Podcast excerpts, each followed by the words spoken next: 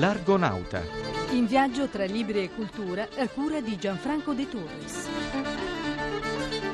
Questa volta parliamo delle ambiguità della cultura politica post-togliattiana, del significato dell'idealismo secondo un mistico e matematico russo, di un romanzo che narra l'interiorità di una donna malata e della più importante profezia del Novecento. Se il post-comunismo non è riuscito in Italia a risolvere tutte le sue contraddizioni ed a proporsi come valida alternativa socialdemocratica, è perché non è stato capace di sbarazzarsi della famigerata doppiezza di Palmiro Togliatti, che è rimasta come un imprinting indelebile.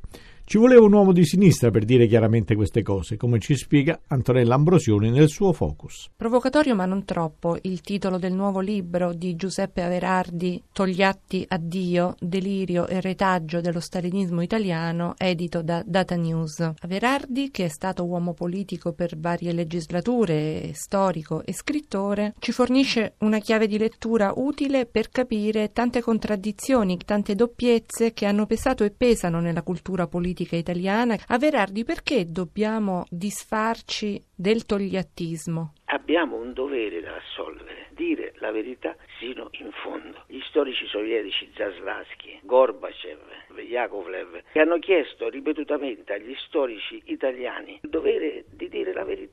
Vogliamo che anche in Italia nasca una grande sinistra europea, socialista, liberale, il togliattismo deve morire nella cultura e nella coscienza del nostro popolo. Il togliattismo sopravvive ancora vent'anni dopo la caduta del muro. Come lo definirebbe questo togliattismo? È il togliattismo della doppia cultura. Una sinistra che nei momenti di svolta deve fare appello. 15 anni fa a Ciampi, oggi a Monti. È una sinistra che deve chiudere questa partita. È documentata in queste ore dal fatto francese, dal fatto tedesco. 17 anni dopo Mitterrand. I socialisti dati per morti sono tornati al potere. La Merkel chiede di cambiare l'alleanza dai liberali alla cross coalition con i socialdemocratici tedeschi. I laburisti in Inghilterra ci sono. L'Europa è conservatore, liberale o è socialdemocratica? Che cosa sono loro questi progressisti che sono fuori da questo mondo? Questo la dice lunga su tutta la storia della sinistra italiana. Ma qual è la responsabilità politica di Togliatti in tutto questo? La linea togliattiana è stata una linea di Togliatti, padre della Repubblica, padre della Costituzione, e Togliatti,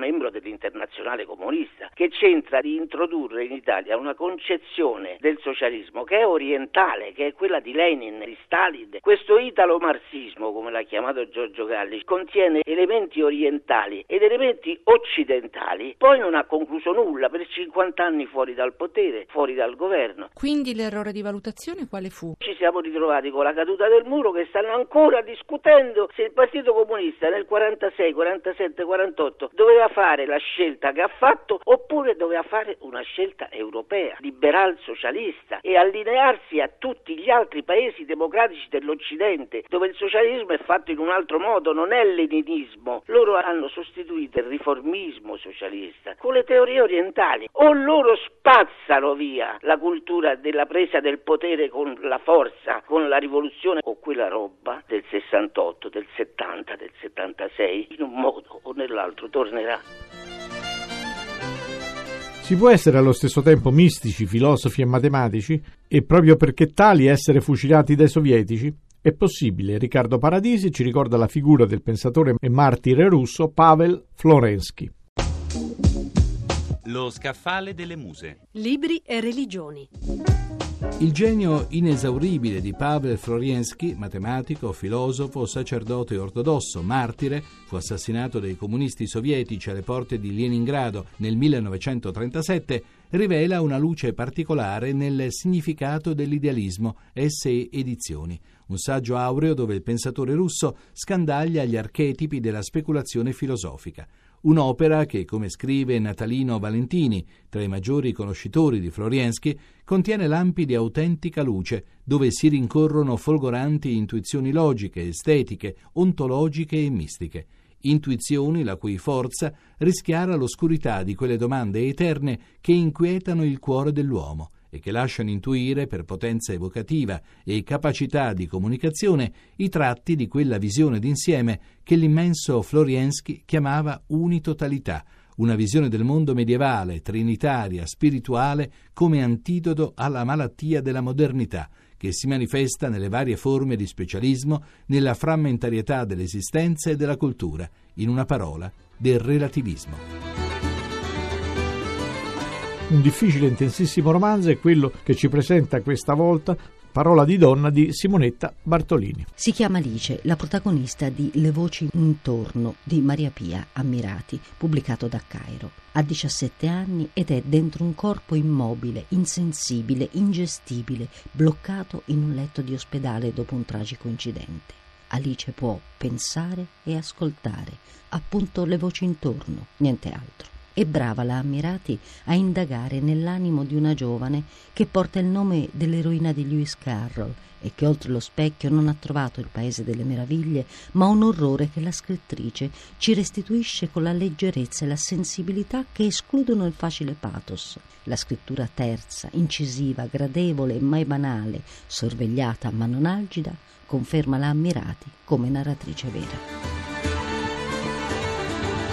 Spesso ci si fa belli con citazioni dotte e singolari, ma saranno poi vere? Si sente proprio la mancanza di questo libro immaginato dal professor Marco Cimmino. La biblioteca immaginaria. Recensioni di libri mai scritti, ma che avrebbero potuto esserlo. Autori vari, il libro delle citazioni sballate. Rizzoli 2012. Nel secolo scorso abbondavano nelle librerie quei libretti dall'aspetto innocente, ma in realtà utilissimi a retori, principi del foro e studenti ginnasiali, che si intitolavano L'ape latina, Chi lo ha detto o Citazioni greche e latine. Dato lo scadimento subito dalla patria retorica, ci pare deliziosa l'idea che anima questo libriccino, il cui scopo è quello di svillaneggiare il citazionismo contemporaneo, mostrandone, per così dire, la biancheria rattoppata. Si va dalla famosa frase di Maria Antonietta sulle brioche, che la poverina non si sognò mai di pronunciare e che si deve viceversa a sua madre, che la emise in contesto affatto diverso, al celeberrimo proclama di Voltaire sul dare la vita per l'opinione altrui, mai scodellato dal filosofo illuminista, dai capricci di Goya sui mostri dell'irrazionale agli eroi inutili di Brecht, che vengono letteralmente distrutti dagli arguti ed anonimi autori. Dopo questo libro temiamo che i politicamente corretti dovranno aggiornare il proprio bagaglio citativo, pena la pernacchia. Alla soglia del tempo di Alfonso Piscitelli si conclude con la più famosa delle profezie del secolo scorso. Il più importante evento mistico dei nostri tempi avvenne in Portogallo nel 1917. Una donna vestita di luce, come quella descritta dall'Apocalisse, apparve a Fatima e 10.000 persone videro il sole sbalzare dalla propria orbita per compiere una danza nel cielo. Erano popolani, ma anche soldati, notabili del luogo, giornalisti. L'apparizione conteneva un messaggio profetico e la profezia superava gli ambiti della devozione per assumere connotati decisamente storici la Madonna preannunciava errori ed orrori del Novecento. Chiedeva la consacrazione della Russia al suo cuore immacolato. Di lì a pochi mesi la Russia si trasformava in immensa cavia per un esperimento totalitario che instaurava il primo regime ateo della storia. Agli inizi degli anni Ottanta sarà Giovanni Paolo II a compiere un vero e proprio rito per soddisfare la richiesta di Fatima la consacrazione della Russia. Si era nei giorni incerti che seguivano alla morte dell'ultima mummia del Politburo e all'arrivo del liquidatore fallimentario Gorbaciov. Difficile inquadrare in termini laici il gesto di Wojtyła. Sta di fatto che da allora l'Unione Sovietica fu consegnata al passato. Rinasceva la Santa Russia, quella in cui gli zar vengono portati agli altari e gli ex agenti del KGB baciano le icone della ortodossia. Argonauta è giunto in porto, Gianfranco De Turris saluta tutti cordialmente e vi dà appuntamento a domenica prossima.